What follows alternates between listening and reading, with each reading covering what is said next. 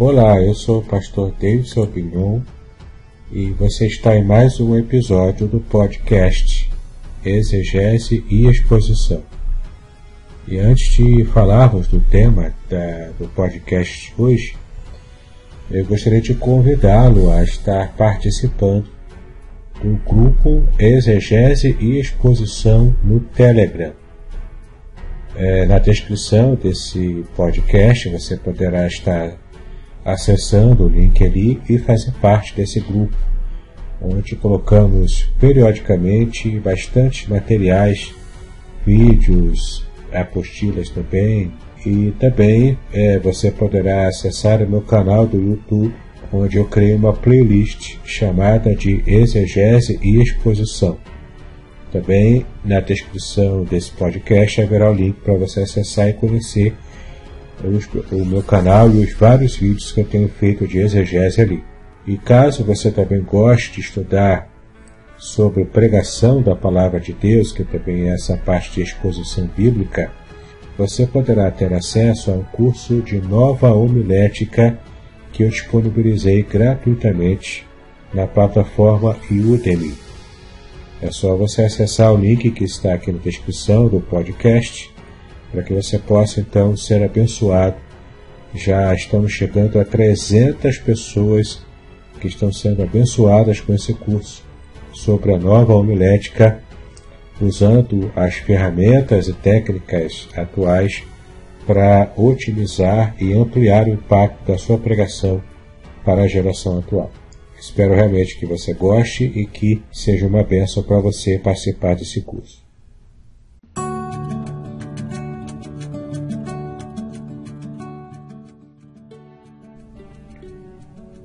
Bom, hoje vamos falar nesse episódio sobre a divindade de Cristo revelada no texto de João capítulo 12 em comparação com Isaías capítulo 6 nós vamos ver o quanto o texto de João retrata com muita clareza que o Senhor Jesus era o próprio Deus, tá? Vamos ver aqui então, abra a sua Bíblia em João capítulo 12, vamos começar a ler a partir do versículo 20.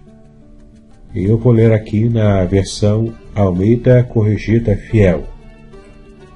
Assim nos diz a palavra de Deus, João capítulo 12, a partir do versículo 20.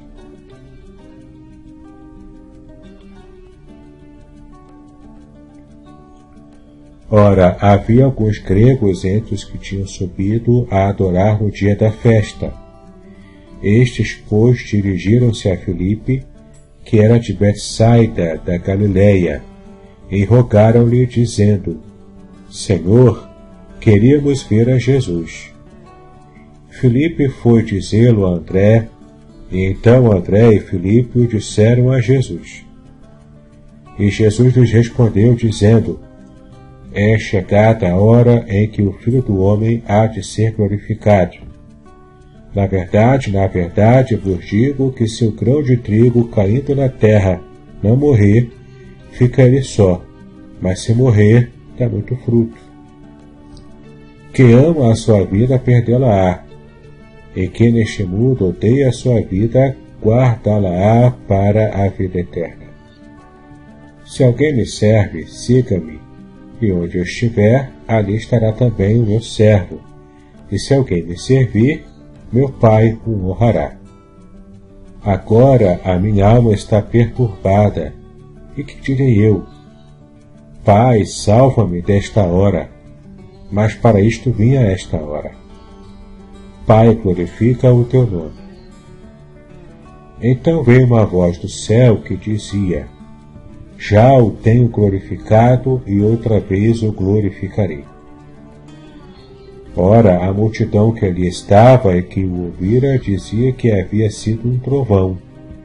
Outros diziam: Um anjo lhe falou. Respondeu Jesus e disse: não veio esta voz por amor de mim, mas por amor de vós. Agora é o juízo deste mundo. Agora está expulso o príncipe deste mundo. E eu, quando for levantado da terra, todos atrairei a mim. E dizia isto significando de que morte havia de morrer. Respondeu-lhe a multidão: Nós temos ouvido da lei que o Cristo permanece para sempre. E como dizes tu que convém que o Filho do Homem seja levantado? Quem é esse Filho do Homem? Disse-lhe, pois, Jesus: A luz ainda está convosco por um pouco de tempo. Andai enquanto tendes luz, para que as trevas não vos apanhem, pois quem anda nas trevas não sabe para onde vai. Enquanto tendes luz, crede na luz, para que sejais filhos da luz. Estas coisas disse Jesus e retirando-se, ocultou-se deles. E ainda que tinha feito tantos sinais diante deles, não criam nele. E agora eu quero chamar a sua atenção a partir do versículo 37, que nós acabamos de ler, para que você entenda o que esse texto realmente quer dizer. Eu vou ler novamente o versículo 37. E ainda que tinha feito tantos sinais diante deles, não criam nele. Versículo 38. Para que se cumprisse a palavra do profeta Isaías que diz: Senhor, quem creu na nossa pregação e a quem foi revelado o braço do Senhor? Observe que esse trecho citado aqui no versículo 38 ele se refere a Isaías 53, versículo 1, versículo 1. Quem deu crédito à nossa pregação e a quem se manifestou o braço do Senhor. Então esse texto se refere realmente a Isaías capítulo 53, versículo 1. Voltando a João 12, versículo 39. Por isso não podiam crer. Então Isaías disse outra vez, Agora, aqui no versículo 40, uma nova citação de Isaías: Cegou-lhes os olhos, endureceu-lhes o coração, a fim de que não vejam com os olhos, e compreendam no coração, e se convertam, e eu os cure. Observe que nesse trecho nós percebemos aqui uma citação muito clara em que Isaías no capítulo 6 e no versículo 10. Ele é apresentado aqui. Marque, por favor, essa referência. Isaías capítulo 6, versículo 10, que é apresentado aqui e é, e é referenciado aqui no versículo 40 de João capítulo 12. Então você vai perceber que essa passagem se refere a Isaías capítulo 6. Então nós já temos aqui qual a referência em que no versículo 40 João está se referindo. Agora veja como João fala no versículo 41. João 12, 41 diz: Isaías disse isto, isto o que? O que ele acabou de citar aqui no versículo 40, de que o próprio Deus havia cegado os olhos do povo e endurecido o coração para que não vissem com os olhos e não compreendessem com o coração, e se convertessem e o próprio Deus os curasse. A gente já vai ver brevemente o contexto lá em Isaías capítulo 6. Mas ainda no versículo 41 de João 12, Isaías disse isto quando viu a sua glória e falou dele. Então, ele viu a glória de quem? e falou de quem? Aqui no contexto de João capítulo 12, Isaías disse isto quando viu a glória do próprio Jesus Cristo. E falou de quem? Do próprio Jesus Cristo. Porque o referente aqui, em todo o capítulo 12 de João, é o Senhor Jesus, é o Messias, o Filho de Deus. Então você já percebe aqui o que esse contexto quer dizer. Vamos lá agora para o texto de Isaías capítulo 6. E nós vamos ver um detalhe muito interessante ali que aparece no original em hebraico.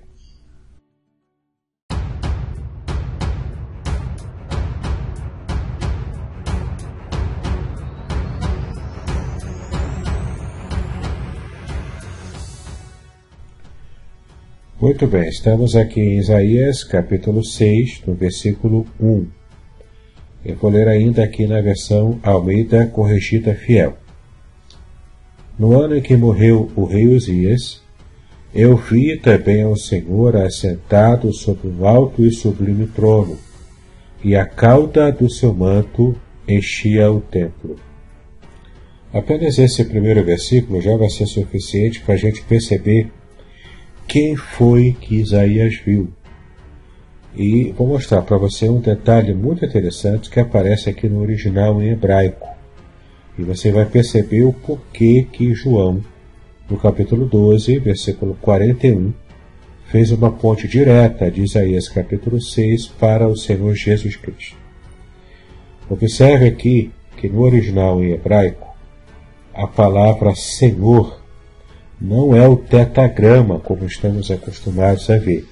Aliás, você pode ver mesmo na sua Bíblia em português que a palavra Senhor que aparece aqui no primeiro versículo de Isaías 6 não está com as letras todas em maiúscula, que nós chamamos em versalete. É, por exemplo, diferente como está aqui no versículo 3 desse mesmo texto de Isaías 6 no versículo 3 diz: E clamavam uns aos outros, dizendo, aqui se refere aos serafins, né? Dizendo: Santo, Santo, Santo é o Senhor dos exércitos, toda a terra está cheia da sua glória. Então você percebe aqui que no versículo 3 existe no original em hebraico a repetição da palavra santo, em hebraico kadosh. Então é kadosh, kadosh, kadosh, Yahweh Sevaot, que é Santo, Santo, Santo é o Senhor dos exércitos. Aqui o Senhor está, você pode observar na sua Bíblia, ele está todo em versalete. O Senhor está em versalete, está todo em maiúsculas, é, dizendo que então aqui é o nome sagrado de Deus, o tetagrama, Yahweh, Yahvé, Yehová, é o tetagrama, YHWH em hebraico Yud Re Vav Re. Então você percebe aqui que no primeiro versículo a palavra Senhor não está em versalete. Por que, que a palavra Senhor não está em versalete? Simplesmente porque no original em hebraico a palavra que aparece aqui, que foi traduzida literalmente pelo Senhor, é Adonai. Então, no ano em que morreu o rei Uzias, eu vi também Adonai, assentado sobre um alto e sublime trono. Observe então que Isaías mostra que ele viu o Senhor, e aqui é o título Adonai que aparece. E é interessante que quando João 12, no versículo 41, ele faz a ponte direta, citando o versículo 10, mas dentro do contexto de Isaías capítulo 6, no versículo 41, João diz no, no capítulo 12: ele diz que Isaías viu a glória dele. Dele quem? O Senhor Adonai, o Messias, o próprio Jesus, que estava aqui nessa teofania. A palavra teofania significa aparição divina, onde Deus se manifesta de modo visível para o profeta Isaías. E interessante a gente perceber o quanto João faz a ponte Isaías viu a glória do próprio Jeová, do próprio, do próprio Yahweh, o Senhor Deus Todo-Poderoso. Enquanto João, no capítulo 12, no versículo 41, cita essa passagem, ele disse que o que Isaías viu foi a glória do próprio Messias, do próprio Senhor Jesus Cristo. É muito interessante essa, essas duas passagens, certo? Você percebe aqui esse link que João faz dentre outras tantas passagens que João também cita, apresentando Jesus e identificando-o como o próprio Deus, mostrando claramente a divindade do Senhor Jesus Cristo.